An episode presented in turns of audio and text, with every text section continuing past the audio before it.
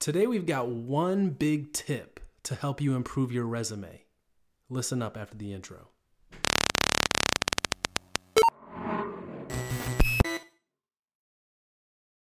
Hey guys, ECRG here, back with another video. I've got today something special for you.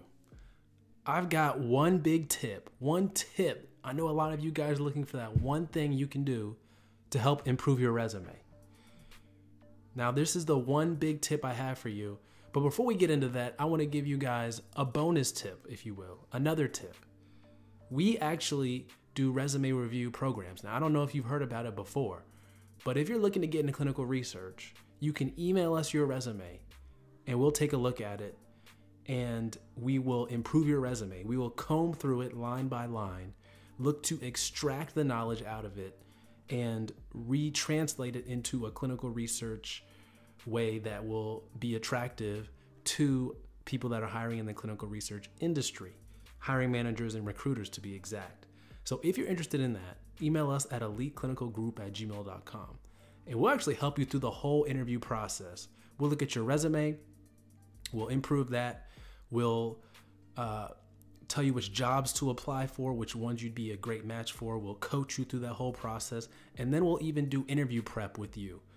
30 minute, an hour long packages, whatever you're interested in, we can do that for you. So we can bring you through the whole process and get you into your clinical research, research dream job, get you into the industry. And if you're interested in that, email us eliteclinicalgroup at gmail.com. So that's the first tip, really a bonus tip I have for you. But I'm sure you're listening because you want to know what's the big tip that you can do for yourself to improve your resume. And that's to provide specific numbers in your resume. Now, what does that mean? Are you talking phone numbers here, ECRG? Are you talking make sure your address is on your resume? What kind of numbers are you talking about here? No. All that stuff is fine and dandy, but the numbers I'm talking about is specific to your accomplishments. So the accomplishments that you're really proud of, you want to be specific with those and provide numbers. Like for example, if you are responsible in your job for creating agendas and writing meeting minutes, well, it doesn't take much effort to think about, okay, well, how many did I do? Did I do, you know, one a week? Did I do five a week? Be specific because that is something that recruiters and hiring managers are going to look for. And they're going to really take a look at that and understand, okay, this person's a serious candidate. They really know. So quantify your accomplishments.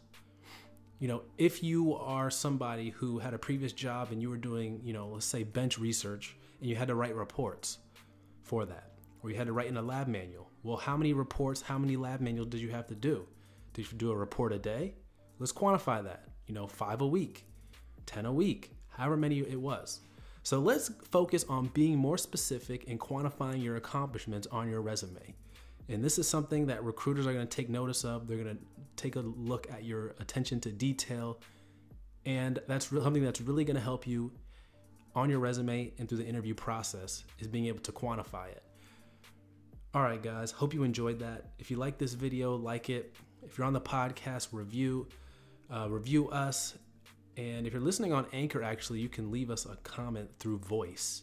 So if you're listening through that, you can do that also. Email us, eliteclinicalgroup at gmail.com if you have any other questions. Or if you're listening on YouTube, just comment down below. And don't forget to subscribe. All right, guys, take care.